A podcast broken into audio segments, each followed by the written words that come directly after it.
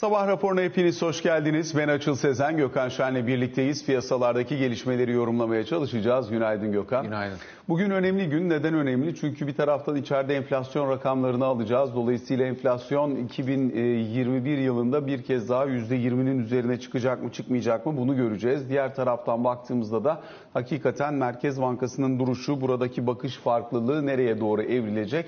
Ona dair de önemli bir veri olacak enflasyonda alacağımız sonuçlar. Üretici enflasyonunda özellikle kur etkisini ne kadar hissettiğimize ya da mal teminindeki problemlerin ne kadar fiyatlara yansıdığına da yine göz gezdirme şansımız olacak. Enflasyon açısından önemli. Diğer taraftan da özellikle salgının başlamasıyla birlikte merkez bankalarının, özellikle de gelişmiş ülke merkez bankalarının yaptıkları ultra gevşek para politikasının sonu anlamına gelebilecek bir tapering kararı bekliyoruz Amerikan Merkez Bankası'ndan. Bu ay itibariyle tapering sinyalinin verilmesi, gelecek yılın da ortası itibariyle buradaki varlık alımlarının sonlandırılması yönünde bir genel beklenti var. Fed'in daha önceki rehberliği de aslında piyasayı buraya önemli ölçüde hazırlamıştı. Fakat bugünkü toplantıda soru işareti yaratan bir başka önemli konu daha var. O da özellikle piyasada artık faiz artırımı konusundaki beklentiler çok daha öne çekilmiş görünüyor. Bu nedenle de özellikle Amerikan getiri eğrisinin kısa tarafında son bir aydan bu yana oldukça kuvvetli. 10 yıllık aşağı gelmesine rağmen getiri eğrisini yataylaştırıcı bir hareket izliyoruz, takip ediyoruz. Euro dolar kontratlarına baktığımız zaman da faiz kontratı olarak orada da fiyatlamaların artık faiz artırımına iyiden iyiye yaklaştığını gözlemliyoruz. Bazı kurumlar hatta 2022 yılı içerisinde 3 faiz artırımı olur mu diye tartışmaya, konuşmaya başlamış durumda. Ancak genel olarak baktığımızda bir miktar daha Powell burayı sakinleştirebilecek mi? Ona ilişkin bakış açısını yorumlamaya çalışacağız. Genel anlamıyla hep yurt içinden başlıyoruz. Bu kez bir yurt dışını hızlıca tarayarak devam edelim istersen. Bu tapering işini bir parça konuşalım, sonra enflasyona geçelim. Yani sen ne söyledin? Önemli bir gün. Sonuçta krize verilen yanıt bugün itibariyle artık işlerin normalleşmeye başladığı yönünde bir sinyale dönüşüyor. Yani herkesin aslında mutlu olması gerekir. O bakımdan tabii ki önemli bir gün. Fakat tabii peşi sıra başka hangi politika hamlelerinin gelebileceği konusu da piyasaları herhalde gece uyanık tutuyor. Tabii hatırlarsan tapering sohbeti ilk çıktığında 2013'te kıyaslamalar, piyasada benzer fiyatlamalar olacağı yönünde bir tevatür çıkmış. Önce piyasalar bir gerilmişti. O zaman da tapering'in, yani varlık alımlarının azaltılmasının 2013'teki gibi olmayacağını, çünkü piyasalarda pozisyonlanmanın çok zayıf olduğunu, enflasyonun çok düşük olduğunu, büyümelerin çok kuvvetli olduğunu filan konuşmuştuk. Gerçekten de bugüne geldiğinde yani bu işte varlık alımı azaltımının piyasalara, risk iştahı üstüne filan hakikaten de çok minimum etki yaptığını görüyorsun ki 2013 yılındaki iletişimci de çok iyi bir iletişimciydi. Bugünkü de iyi bir iletişimci. Ama yani Bernanke mi Powell mı desen bence herkes Bernanke'yi tercih eder. Ona rağmen çok büyük yıkım. Çok kuvvetli bir akademik birikim olduğu için Bernanke derler muhtemelen ama tabii, sonuç itibariyle biraz daha piyasadan tırnak içinde gelmesine, akademik geçmişi pek olmamasına rağmen bu kadar zorlu bir dönemde iyi bir iletişim, hatta işte başkandan o kadar baskı yemesine rağmen de kırılmadan, bükülmeden götürdü bugüne kadar Fed Başkanı. Çok büyük şey yaşandı tabii, yani 2013 yılında kıyım yaşandı. Yani ben de onu destekleyecek bir şey söylüyorum aslında. Ona rağmen iş böyle geçti. Yani çünkü koşullar da farklıydı. Merkez bankalarının rolü çok önemli. Ama yani o kadar önemli olmasına rağmen de doğru bir yere oturtmak gerekiyor. Hep burada konuştuğumuz şey, yani Amerika'da faizler ve enflasyon Fed'den bağımsız olarak hareket ediyorlar. Fed işini doğru yaptığı için diğerleri de yani olması gerektiği gibi işlem görüyor. Yani Fed tapering'e gidiyor ya da faizleri artıracak filan diye tabii kısa vadeli işler oynayabilir ama yani Amerikan büyümesi çok kuvvetli. Bu önemli bir nokta. İkinci önemli nokta da Amerika'nın enflasyonu çok kuvvetli. Hem küresel faktörlerden hem de yerel faktörlerden. Durum böyle olduğu için aslında olanlar oluyor. Fed de bu işte bir rehberlik sunmaya çalışıyor. Şimdi bugüne geldiğimizde zaten varlık alımlarının azaltılacağının sinyali çoktan verilmişti. O bakımdan da yani bugün itibariyle varlık alımlarının azaltımı başlamaz diyen makul biri yok. O başlayacak ve gelecek yılın ortasında bir yerde de biteceği düşünülüyor. Ama senin söylediğin gibi tabii işi abartan, 3 tane faiz artışı gelecek yıl için bekleyenler filan bile var. Onun sebebi de tabii enflasyonun çok ısırgan olması ve belli ki yani hem yüksek kalacak hem de beklendiğinden uzun sürecek etkileri.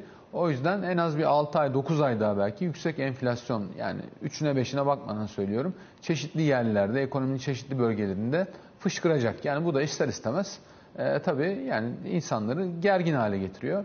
Şimdi benim düşüncem şu, yani Amerikan Merkez... Başkan bile dün konuşuyor. Kusura bakma araya girdim. Mesela Joe Biden'ın dünkü açıklamasında işte biftek fiyatları şöyle, tavuk fiyatları böyle, bunlara niye girdiğimi soruyorsanız işte çok yükseldi bunlar, aslında geçici olduğunu düşünüyoruz ama falan diyerek ya yani bununla ilgili başkan konuşmaya başlamış durumda. Tabii. Yalnız enteresan bir şey gördüm. Fiyatlar yüksek fakat tabii bu çeklerle, yani konuyu dağıttık madem, çeklerle insanları yani acayip bir hale getirdikleri için İşte mesela Thanksgiving, yani şükran günü yemeğinin haftalık maaşlara oranını çıkarmışlar. İşte geriye dönük herhalde 50 yılda, tam hatırlamıyorum. Bu sene en iyi yıllardan bir tanesi. Yani artan fiyatlara rağmen gelirler de arttığı için. Gelirler de inanılmaz arttığı için aslında yani çok rahatsız edici bir noktada değil. Ama yüksek mi? Yüksek. Ona diyecek bir şey yok. Tabii buradaki nokta şu, yani mesela bizde olsa ya görüyorsunuz işte sofra pahalanmış ama gelirler de artmış. O bakımdan herkes işine baksın filan denir.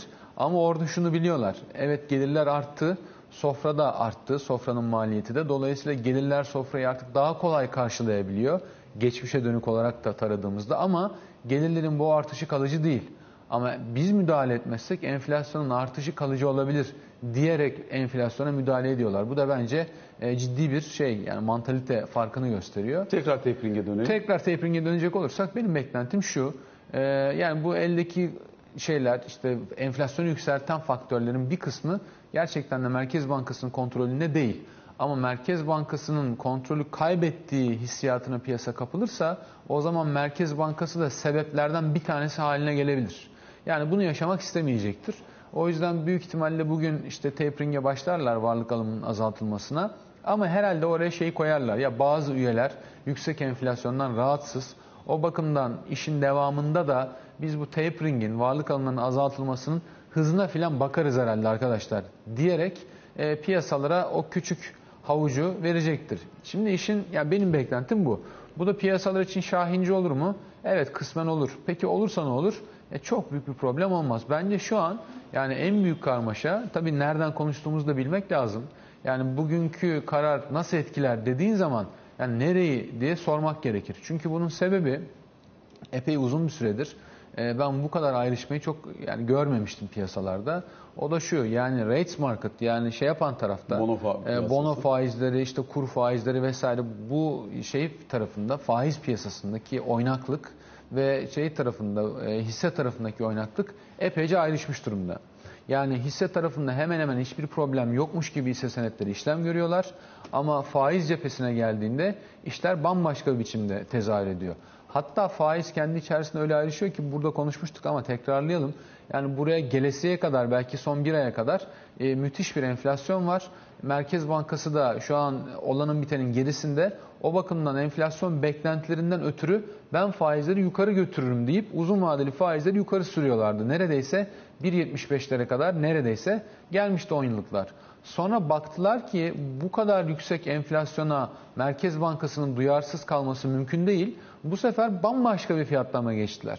Dediler ki iki tane şeyi ortaya koydular. Bir, merkez bankaları, işte Amerikan Merkez Bankası, Avrupa, Avustralya, Yeni Zelanda, Kanada, işte İngiltere, hangi G10 ülkesini alırsan al, bunlar ister istemez piyasaya müdahale edecekler. Müdahaleden kastım da faiz artışları, beklenenden önce ve beklenenden güçlü şekilde müdahale edecekler.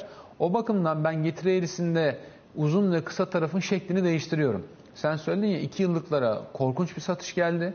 Bütün faizler dünyada yukarı gitti. Faizlerin yukarı gitmesinin sebebi merkez bankalarından beklenen faiz artırım sayılarının yukarı gitmesiydi. Şimdi bir kez bunu fiyatlamaya başladığın zaman tabii ister istemez 10 yıllıklar hem nominal olarak hem de getiri eğrisindeki rolü olarak geriliyorlar. Yani getiri eğrisinin şekli değişiyor. Enflasyonun daha yüksek olmayacağına ileride, buna mukabil büyümelerin aşağı geleceğine dair bir iddiaya giriyor piyasalar. O yüzden de hem Fed'den hem de bahsettiğim büyük merkez bankalarından faiz artış beklentileri şu an piyasada bizzat hem gecelik faizlerde hem de uzun vadeyi gösteren bono ve tahvil faizlerinde fiyatlanmaya başladı. O yüzden hangi piyasa etkisi olur diye sorduğunda hangisini diye ben sana cevaplarım. Hisse senetlerinde çok büyük bir araz bırakacağını düşünmüyorum. Çünkü hisse senedi dinde fiyatlıyor olsam şöyle düşünürüm. Ya şimdi bu 2 yıllıklara ben bakıyorum. Bunun reeli ekside, yani enflasyon eksi, 2 yıllıklar ekside. Politika faizine bakıyorum Amerikan Merkez Bankası'na. Bu da son 50 yılın en düşük seviyesinde, en negatif seviyesinde. Yani korkunç, stimüle edici, canlandırıcı bir ortam var. O bakımdan ben burada şimdi niye bu kadar düşük getirilerle bono taşıyayım da gidip benzer oranlarda bana temettü faizi ödeyen, temettü getirisi olan, artı bir de sürekli değerlenen hisse piyasasından tercih etmeyeyim deyip, hatırlarsan son satışların gelebileceğini, piyasaların gergin olacağını falan konuştuk ama yani bizim verdiğimiz korkudan çok daha düşük bir satış geldi. Çok daha sığ bir satış oldu. Ama bundan sonra gelebilir tabii yani. Tapering geliyor, yıl sonu geliyor falan. Yani bunu söylediğimiz için bundan sonrasına bak hisse satışı da geldi, hani olmayacaktı falan denilmesine gerek yok. Çünkü işin doğal mecranda bir miktar düzeltme ihtiyacı söz konusu olabilir. Bu kadar büyük bono hareketi varsa, buralarda faizlerin daha yukarıya gideceğine dair inanç kabarıyorsa ve aynı zamanda burası bir noktadan sonra şirket karlarını da örseleyebilecek bir noktaya gelir beklentisi hasıl olursa, buralarda da düzeltme gelebilir ama oynaklık şu anda gerçekten çok farklı yani. Olursa olur. Yani düzeltmeden kastımız 10 puan ve yukarısı hisselerde tabii satış. Ben şu an bu beklentiye sahip değilim açıkçası. Yani tabii ki bu gerginlikler etkileyebilir ama bahsettiğim kontrattan ötürü, yani piyasanın kendi kendine Merkez Bankası ile yapmış olduğu kontrat şu: enflasyonun çok yüksek olduğunu anladılar. Dolayısıyla müdahale edecekler. Bilinçli şekilde davranacaklar. Sözlü yönlendirme olur, ekstra faiz artışları olur falan filan. Ama kendi içinde bu yaptığı kontrat bence yatırımcılara güven veriyor. Eğer ki bu kontrata bir halel gelirse, o zaman belki farklı düşünülebilir. Ya şunu unutmayalım. Çok güçlü bir ekonomi, çok yüksek bir enflasyon var. Faizler bundan yukarıya gidiyor. Eğer ki Fed'in kontrolü kaybettiği düşünülseydi, o zaman 10 yıllıklar daha da fazla tırmanırdı. O yüzden evet, tabii ki hisse senetlerine belki kısmi, işte anlık vesaire haftalık satışlar gelebilir. Ama benim gördüğüm kadarıyla bu 10 puan ve üstü düzeltme beklentisi, yani şu an birazcık abes kalıyor. Çünkü yani daha iyi nereye parayı koyabilirler? Bence hiç kimse bunu bilmiyor. Onun farkında değil. Şu anki görünüm bu. Şunu unutmayalım.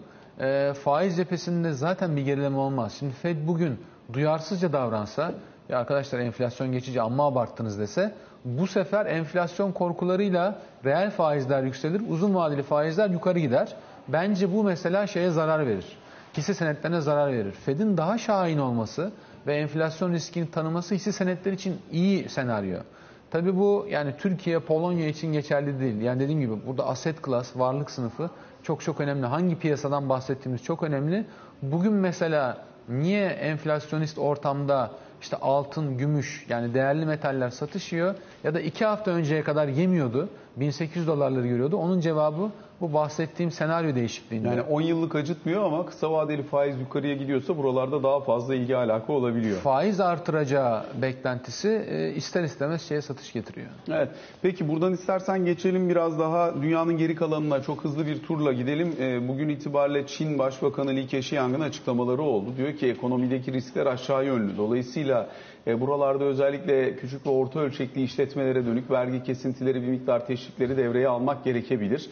Bu Çin'deki özellikle tüketim talebinin belli bir aşamadan sonra tersine dönmesi, biraz önce konuştuğumuz temadaki beklentileri acaba törpüler mi? Biraz belki bunun üzerine de konuşmak gerekebilir. Çünkü bu enflasyonu konuşuyorsak, bu kadar agresif faiz artırım beklentileri oluşuyorsa, bunun önemli bir kısmı hammadde fiyatlarından, oralardaki yaşanan yoğun talebin karşılanmasındaki problemlerden de oluşuyor. Eğer Çin talebi biraz düşecekse hayat bir parça daha normalleşir mi diye tartışabiliriz.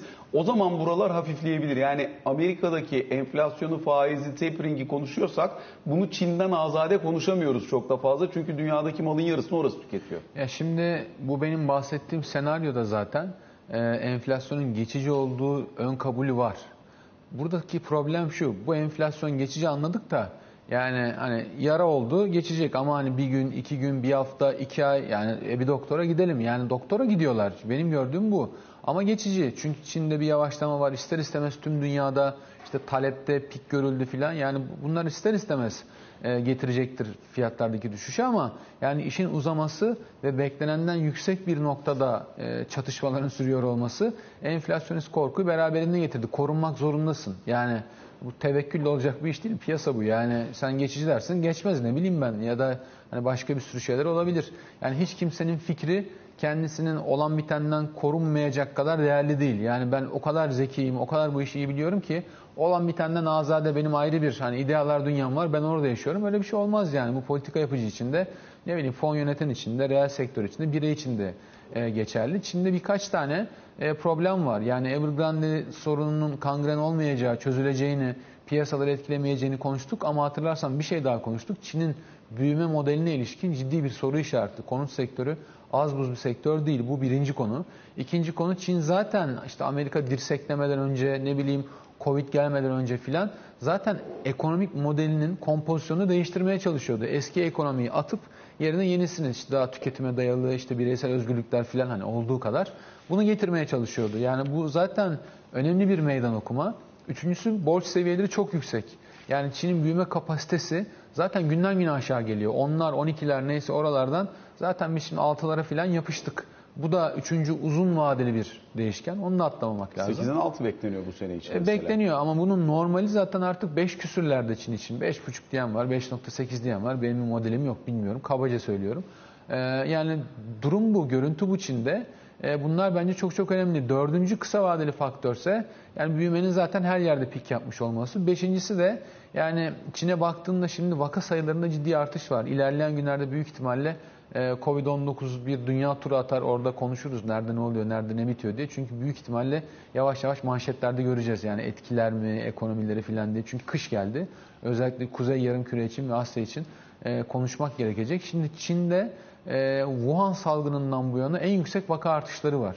İşte 30 küsur eyaletin diyelim 19'unda vakalarda artış var ve Wuhan'dan beri en kötü zamanını yaşıyor aslında.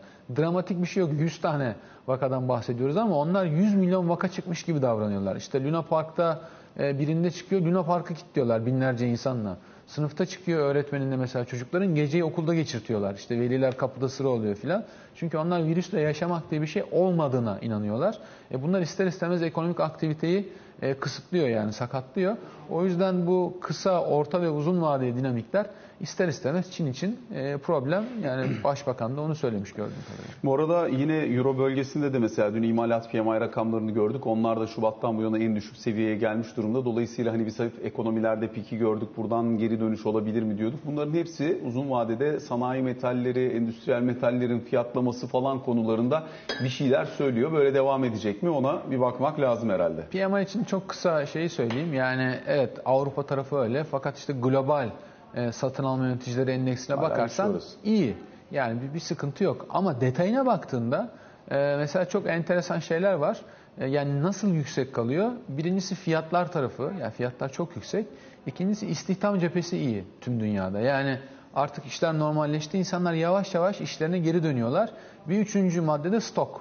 Yani bu aslında senin emtia fiyatları üstündeki baskı diye ortaya koyduğun konuyu da destekliyor. Stok varsa mala, yani ham madde almaya şu an gerek yok. O yüzden de kısa vadeli bir pik bence bütün emtia fiyatları için herhalde gördük, enerji hariç. Enerji hariç dedim, ben de oradan geleyim. Enerji Bakanı Fatih Dönmez'in dün mecliste yaptığı açıklamalar var. Bu açıklamaların içerisinde zaten dün konuşmuştuk gerekçesinin ne olduğunu vesaireyi, buralardaki artışın işte bir 10-12 milyar metreküp geçen yıla göre daha fazla gaz talebi oluşacak vesaire diye. Dün diyor ki Enerji ve Tabii Kaynaklar Bakanı, doğalgazı daha az kullananın daha düşük tarife ödeyebileceği bir model içerisinde çalışıyoruz. Kademeli tarife ve sosyal tarife için bir çalışmamız var. Fakat diyor bunları gerçekleştirebilmek için de yasal düzenleme var. Önümüzde, yani ihtiyacı var. Önümüzdeki dönemde bunların üzerine konuşulduğunu, tartışıldığını görebiliriz bir miktar daha. Yani zam geliyor. Ben öyle anlıyorum. Yani geliyorsa zam geliyor ya da gelmesin diye en azından buralarda bir miktar daha farklı formüller üretilmeye çalışılıyor. Yani gelir düzeyine göre, kullanıma göre bir şeyler yapılmaya çalışılacak anladığımız kadarıyla. Evet, yani şimdi tabii ya çok uzun konular. Bizim vaktimiz tabii sınırlı. Burada tabii bir, yani belki isteyerek, belki istemeyerek ama ciddi bir, yani ekonomik yeniden dağıtım tercihi var. Eskiden, yani önceki yıllarda sanayinin kullandığı gaz fiyatı evlerden ucuzdu. Şimdi sanayi evin herhalde 2 katına filan çıktı. 2.7 katı. 2.3 katına çıktı. Yani evler çok ucuz kaldı. Bu mesela bir konu. Bir başka konu tabii kamunun zamları bünyede saklıyor olması. Saklıyor derken yani bizim vergilerimizde fonluyorlar. Yani yansıtmıyorlar insanlara. Ama bunun tabii belli bir seviyesi var. Ha, bu yansıtmadıkları mı diyorsun mesela. Şimdi Eylül ayında Havalar azıcık soğuk yaptı. Yakanlar gördüler. Hiç yakmadan 300-400 lira gaz geldi. Yaktığım zaman ne olacak acaba diye düşünmeye başlamışlardır. Yaktığınız zaman da 1000 lira olacak minimum yani. Belki daha fazlaları da olur. Bunu yerlerde yansıtmak gerekecek. Hayatın yani şeyi bu, gerçeği bu. Bunun hem üretenler tarafı da var. Yani üretenler de karlı bir iş değilse o zaman biz üretmeyelim noktasına gelirlerse bu sefer yani arz güvenliği falan ortaya çıkıyor. O yüzden yani az kullanana, dar gelirliye vesaire neyse herhalde daha az zam ya da belki gelmez bilmiyorum ama hani azıcık daha kullanan kullanıcılara gittiğinde zam geliyor olarak ben okuyorum. Bu ne yazık ki, yani ne yazık ki diyorum, mecburi de görünüyor bu fiyatlarla. Tabii umarım ileride düştüğünde bizde de düşebilir ama döviz kurumuzu bu kadar yukarıda tutmaya devam edersek işin ya tabii yani çok zor olur fiyatları aşağı çekmek. Yani dedim ya bunlar hep tercihler, uzun konular diye. Tabii bir yandan yani enflasyon yaratıp kuru patlatıp öbür yandan yani bunlar çok önemli değil, model değiştiriyoruz diye düşünmek. Sonra bu tarafa geldiğinde de enerji fiyatları da çok acayip bir yere gitti demek. Gıda fiyatlarıyla, marketlerle başka bir yöne girmek falan. Yani bütçeyle dengeleme çabası. Çok çelişen politikalar, anlatabiliyor muyum? Yani bunun bir ortası falan olmalı diye düşünüyorum açıkçası yani. Peki buradan dönelim bugünkü enflasyon verisine istersen. Çünkü dün de zaten enflasyon derinlemesine konuşmuştuk. Onun için bugün bir parça üzerinden geçelim. Medyan beklenti aylık 2.7 enflasyon. Yıl sonunda baktığımızda beklenti 19.35. Eğer bugün piyasanın beklediği gibi bir enflasyon görürsek o zaman yıllıkta biz %20'nin üzerine atmış 20-25'ler civarında bir aylık yıldan yıla artış görmüş olacağız. Belki önümüzdeki dönem açısından işte çekirdek enflasyon falan bununla ilgili beklentilerinde biraz daha ağırlaştığı dikkate alınacak olursa Merkez Bankası'nın önceki yönlendirmesiyle beraber orada da 2'nin üzerinde beklentiler var. Yani enflasyonun yüksek kalacağı artık zaten baz senaryo. TÜFE tarafını Merkez Bankası zaten bırakmadığını söylüyor ama yani eylemlerden ve söylemlerden piyasa o sonucu çıkarmıyor. Çünkü mesela 2022 yıl sonu çok iyimser bir yine TÜFE tahmini var Merkez Bankası'nın, 11.8 diye düşünüyorlar. Yani önümüzdeki 8 ay boyunca enflasyon çok yüksek kalacak. 2022 Haziran'dan sonra bir şey olacak ve enflasyon düşecek. İşte o bir şeyi de şey olarak açıklıyorlar. Yani Covid-19 önlemleri, işte bundan kaynaklanan arizi faktörler, Merkez Bankası ifadeleriyle bunlar devreden çıkacak ve enflasyon düşecek. Ben o kanaatte değilim ne yazık ki. Çünkü kurun yüksek kalması, hatta daha da yüksek seviyelerde olması gibi bir risk var. O yüzden de yani maliyet tarafını yapanlar ister istemez maliyeti hep yukarıda düşüneceklerdir. Yani kendi malına, kendi hizmetine, kendi servisine zam yapanlar bir değil iki sonraki artışları düşünerek zam yapacaklardır. Çünkü enflasyonist bir ortamdayız. Bugünkü veri de olsa olsa bunu teyit eder. Günlük oynamalar şeyden ötürü olabilir. Yani gıdaya 3 beklersin, 4 olur, onu bilmiyorum. Ama yani şeye hazır olmak gerekir. Artık bu yani modeller falan bu ortamda zor çalışır. Yani sen önceki 10 yılda yaptığın işte çok iyi tutturduğun modeller birçok kişi için, birçok ekonomist için. Çünkü yani göremediğin, öngöremediğin şeyler var. Duran zamlar var, yapılamayan zamlar var. Yani çeşitli sebeplerden ötürü sektörler fiyatlara yansıtmıyor. Yansıtamayanlar var. Ya da işte gerektiği kadar yapmayanlar var. Onlar da fırsatını bulunca yapıyorlar. Sonra niye yaptın deyince abi 2 senedir yapmıyordum kusura bakma diyor. Ya da yapabilen devamlı fiyatlayanlar, kimi işte şirketler, onlarsa devamlı yapıyorlar. Ya gıda tarafında zaten ya çok acayip bir şey. Orası yani tam bir jungle gibi ilerliyor. O bakımdan yani ben enflasyon konusunda ne yazık ki epey kötümserim. Enflasyonun yüksek kalacağını düşünüyorum. Bu tabii kötümserlik, iyimserlikten ziyade bilanço yapma, varlık fiyatı belirleme, senaryo çizmede falan önemli bir girdi. Yani o yüzden de bugünkü veri onu teyit eder nitelikte olacaktır. Başka söyleyebileceğim bir şey yok yani. Bu arada tabii enflasyon Merkez Bankası tartışmasını yaparken kısaca dünkü Naci Ağbal tartışmasına da değinelim. Sen de tweet atmışsın piyasadaki hareketinden hareketle yine. Naci Ağbal Merkez Bankası Başkanı olarak Cumhurbaşkanı kararıyla atandı. Cumhurbaşkanı kararıyla da görevden alınmıştı. Kamuda işten çıkarma olmadığı için bir yerde bir görevden alma olduğunda o özlük hakları belli noktada devam ediyor. O da yine daha öncesinde kanun ve nizam çerçevesinde belirlenmişti. Dolayısıyla yani görevden alınan bu tür bürokratik kademelerdeki personelin özlük haklarının nasıl konumlanacağı daha önceden belli. Şimdi dün itibariyle Hazine ve Maliye Bakanlığı'na müşavir olarak atamasının yapılması aktif bir göreve alındığı değil, Naci Ağbal'ın kadrosunun Merkez Bankası'ndan görevden alınmasına rağmen orada kalan kadrosunun Hazine ve Maliye Bakanlığı'na müşavir olarak atanması anlamına geliyor. Dolayısıyla normal şartlar altında Merkez Bankası'ndaki özlük haklarından Hazine ve Maliye Bakanlığı'ndaki müşavir kadrosunun özlük haklarına transfer olmuş oldu. Naci Ağbal bir aktif göreve dönüşü söz konusu değil. Evet, yani herkes için aynı prosedür izlenmiyor anladığım kadarıyla. Bu ilişkilerin son durumuna göre belirleniyor. Çünkü bir taraftaki haklar yani herhalde daha iyi, öbür taraftaki haklar daha kötü. Tabii Sayın Ağbal'la profilini onu yazınca bu sefer insanlar bir görev oldu diye düşünmüşler. Twitter profilini değiştirdi çünkü. Twitter profilini değiştirdi ve piyasada işte risk fiyatlaması, risk primi aşağı geldi. Dolar TL herhalde bir 8 kuruş, 9 kuruş falan düştü. Oysa faizler düştü gün içerisinde. Sonra bu işin senin anlattığın gibi olduğu görülünce bu sefer tekrar tırmanmaya başladılar. Burada bence çok konu var. Yani birden fazla konu var. Ben yani yorum katmadan gördüğümü söyleyeyim. Piyasanın demek istediğini söyleyeyim yani. Yani bir şekilde işler bildiğimiz olaylarla ya da şekillerle halledilirse, yöntemlerle halledilirse burada fiyatlama düzelebilir. Yani orada gördüğüm birinci şey bu benim, mesaj bu. İkincisi, ya biz bu işten hiç anlamıyoruz. Ya bunun çeşitli sebepleri olabilir. Biz anlamadığımız için de olabilir. Anlaşılamaz bir ortamda olduğumuz için de olabilir. Çünkü piyasadan bahsediyorum. Çünkü şimdi yani hangi gerekçelerle alındığı konusunda yani %100 bir şey yok ya, mutabakat yok ya. O yüzden de piyasa olabilir mi diyor. Ama şimdi yani hayatın olağan akışını filan kestirdiğinde, çünkü bilgi demokratik artık. Yani herkes hemen hemen her şeyi biliyor ama belli ki aynı sonuca varamıyor. Yani mümkün değil öyle bir şey. Şimdi şöyle düşünelim. Sosyal medya yok. Böyle bir değişiklik oldu. Naci Ağbal'ın kadrosu Merkez Bankası'ndan hazineye alındı. Haberimiz olur muydu? Olmazdı. Naci Bey de iletişimini yapar mıydı? Yapamazdı. Çünkü sonuç itibariyle artık Twitter hesabı var. Oraya ne yazdı? Kendisini bağlıyor. Yazınca haber oldu, tartışıldı, piyasa fiyatladı, başka bir şey oldu. Yani bilginin ne kadar demokratik olduğunun ya da kesinlikle yöntemlerin ne kadar artık farklılaştığının göstergesi ama olarak. Ama işte söylüyorum, işlemek çok zor. Yani hani olana bitene bakıp ha herhalde bu olabilecek diye düşünüp fiyatlamak da, anlatabiliyor muyum? Mesela bu da benim başka bir çıkarımım. Yine bir başka çıkarımım, yani eğer ki ilkine benziyor ama biraz daha farklı. Eğer ki işler yani başka şekillerde, bizim anladığımız şekillerde halledilirse demek ki buraya hala daha bir kredibilite açabiliyor piyasa. Bu da bence önemli, bu kredinin açılması. Bu önemli bir mesaj bence yani. Bir isim, bir şeyle falan değişebiliyor.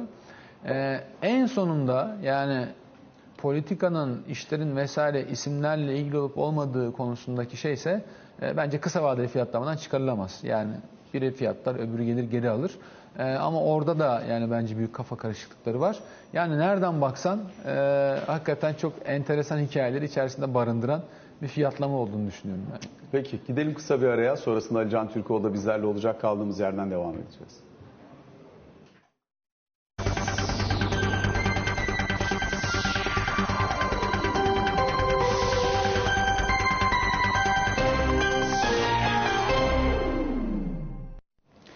Sabah raporunun ikinci bölümüyle karşınızdayız. Ali Can Türkoğlu da bizlerle birlikte. Ali Can, günaydın. Günaydın.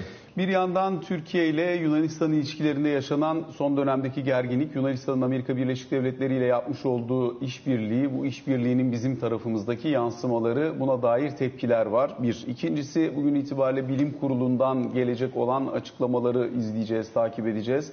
Dolayısıyla aslında vaka sayısı belli bir seviyede kalmaya devam ediyor. Ancak hayat bir şekilde devam ediyor. Statlarda %100'e dönüldü. Dolayısıyla... Bir tek 12 yaş altına almıyorlar hala, benim oğlan Arda çıkarıyor. Delirecek çocuk yani. 12 yaş altı için yani evet biraz daha beklemesi gerekecek herhalde. Şimdi bugün 17.30'da Bilim Kurulu toplantısı var. Bilim Kurulu toplantısından sonra açıklamalar var. Ama burada iki önemli nokta var. Özellikle iki kritik konu var bugün. Ki görüşmelerin sonucundan ne çıkacağını merak edildiği. Birincisi 3. doz aşılar. Yani Biontech'lerin 3. dozunun kimlere gelip gelmeyeceği konusu bugün karara bağlanacak. Dolayısıyla muhtemelen bu akşam saatlerinde kimlerin 2 dozunu tamamlayan Biontech'lilerin hangilerine 3. doz çıkacağı veya bunların nasıl bir takvime bağlanacağı bugün akşam itibariyle karara bağlanacak. Bu Yabancıların booster shot dedikleri değil evet, mi? Güncelleme. Ben dün 4. oldum. Hayırlı olsun. Yani düzenli olarak aşı oluyorsun. İki sınav üstüne 2 Biontech. Ama etki yok. Yani yan etki görmüyor. Evet. En azından şu ana kadar da olmuyor, aşı olduğunda da olmuyor. Bir enteresan birkaç ay sonra Turkovak'ta da seni gönüllü olarak görmek istiyorum. Vallahi seve seve. Tamam, buradan mesaj alınmış oldu. Zaten gönüllü arayışları vardı. Bunu da iletmiş oluruz. Bir 3. doz Biontech'ler bugün karara bağlanacak. Merak edilen diğer konu 12 yaş altına aşı olup olunmayacağı. Çünkü mesela FDA'den çıkan karar var. Amerika Birleşik Devletleri net bir şekilde 5-11 yaş arasında da 10 miligramlık yani dozu biraz düşürülmekle beraber Biontech aşısına onay vermiş durumda dün itibariyle. Dolayısıyla 5-11 yaş arası ABD'de aşı olmaya başlayacak. 5-12 ama, galiba. Evet 12 yaş altı diyeyim. Yani 5 yaş üstü 12 yaş altı. Ama 12 yaş altına aşı şu an itibariyle Türkiye'de Bilim Kurulu'nun gündeminde değil. Dün Sağlık Bakanı tarafından açıklandı. Ha bundan sonraki süreçte bu FDA onayından sonra ilerleyen dönemde bir sonraki Bilim Kurulu toplantısına kadar başvurular yapılırsa gündeme gelir mi? Burayı bilemiyoruz. Ama var mı peki buralara yok. Yayınlanacak kadar aşı elimizde acaba? Olmadığına ilişkin bir açıklama yok ama bunu ben bugün biraz daha net görebileceğimizi düşünüyorum. Yani neden? Muhtemelen bunun bir şeyi vardır, yanıtı elbette vardır da hani açıldığında bundan etkilenecek nüfus ne kadar insan buna dahil olacak? Muhtemelen zaten hadi herkes bir anda 3. doz aşısında olsun gibi yapmayacaklardır. Yine belirli kademelere dayandıracaklarını düşünüyorum ben onların.